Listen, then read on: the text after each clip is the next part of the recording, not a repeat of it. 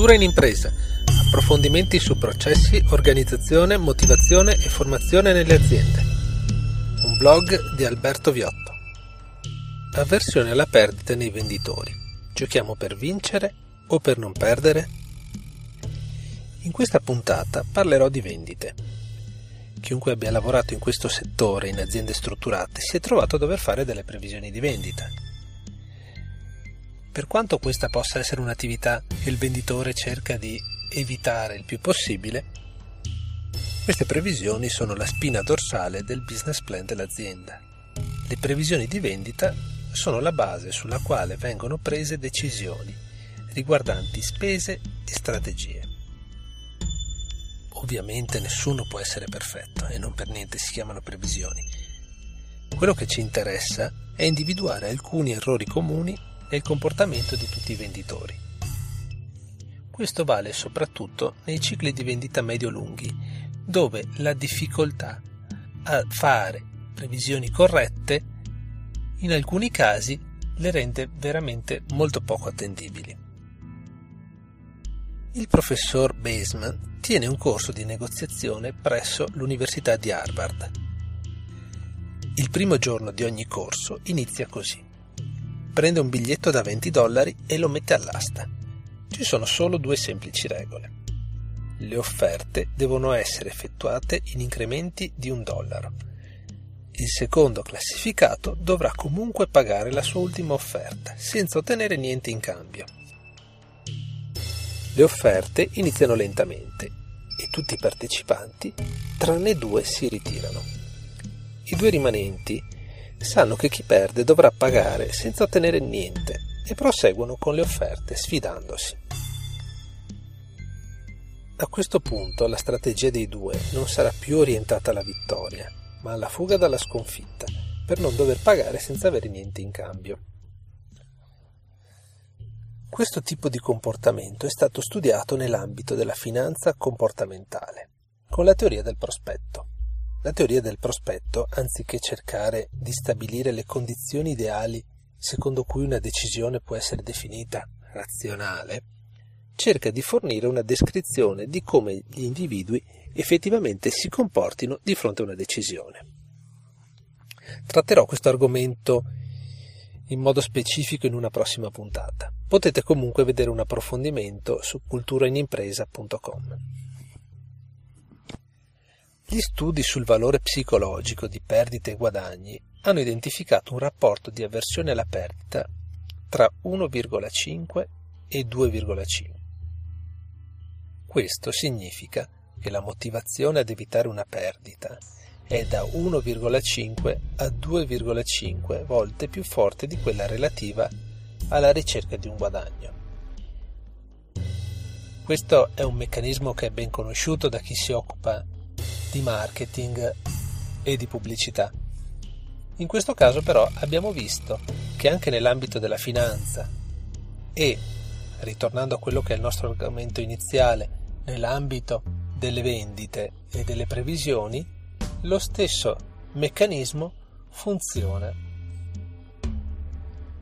Torniamo però all'asta del professor Baseman. Come può essere finita?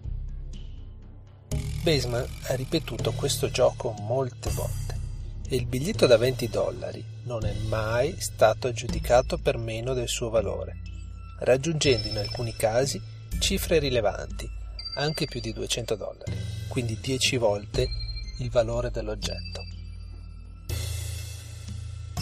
Ci rendiamo conto della perdita del secondo arrivato all'asta, che nel caso di 200 dollari avrà una perdita netta di 199 dollari. Il vincitore dell'asta però avrà comunque una perdita netta di 180 dollari. La maledizione del vincitore si verifica nelle situazioni competitive, quando un acquirente di successo scopre di aver pagato troppo per un bene di valore incerto. Chi si occupa di vendite, soprattutto se il prodotto o il servizio è complesso e il ciclo di vendita è lungo, si trova spesso in questa situazione. Un venditore, per ottenere i risultati attesi, deve gestire il suo tempo, che è la sua risorsa più preziosa, benché venga spesso sottovalutata. Tanto più saranno stati il tempo e l'impegno dedicati a quel ciclo di vendita, tanto più forte sarà la motivazione e il coinvolgimento emotivo. Questo processo porta di conseguenza una sovrastima della percentuale di successo e una minimizzazione dei rischi, e i risultati possibili sono tre. Nel primo caso, la vendita. Si raggiunge l'obiettivo sacrificando però margini, tempo e accettando e nascondendo eventuali rischi. Questo è il caso del vincitore dell'asta. È una vittoria, ma con una perdita tale di profitto e di tempo che, come dicevamo, è la risorsa più preziosa, che probabilmente è più vicina a una sconfitta. Il secondo caso, perdita della trattativa, con difficoltà di recupero dell'investimento materiale ed emotivo. Questo è il caso del secondo arrivato all'asta. In questo caso dobbiamo tenere presente che può essere analizzato in maniera errata. È normale che un venditore perda alcune trattative. Quello che non è normale è che a queste trattative abbia dedicato più impegno e tempo di quelli necessari. Il terzo caso, che probabilmente è il caso peggiore, è il ciclo infinito. Incapace di accettare la perdita, il venditore alimenta l'illusione che l'opportunità sia ancora viva e quindi continua a dedicare tempo e risorse a un'opportunità che probabilmente non esiste più. Tanto più coinvolta sarà la persona, tanto più difficile sarà rendersene conto. Pressioni ed emotività aumentano il rischio di errori considerevoli nelle previsioni. Quante volte abbiamo sentito parlare, nell'ambito delle vendite, di trattative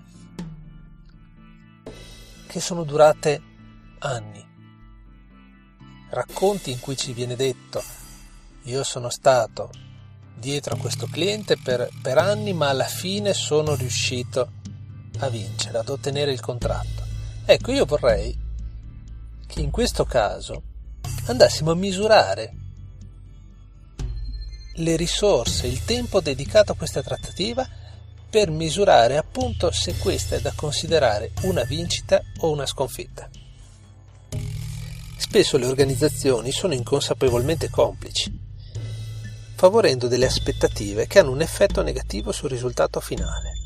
Una miglior formalizzazione delle previsioni e dell'attività, una formazione più attenta a tutti i livelli ed una particolare attenzione all'approccio alla motivazione dei dipendenti possono minimizzare questo rischio.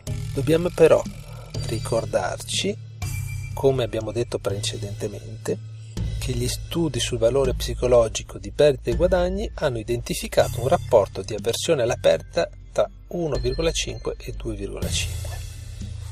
Quindi la motivazione ad evitare una perdita è da 1,5 a 2,5 volte più forte di quella relativa alla ricerca di un guadagno.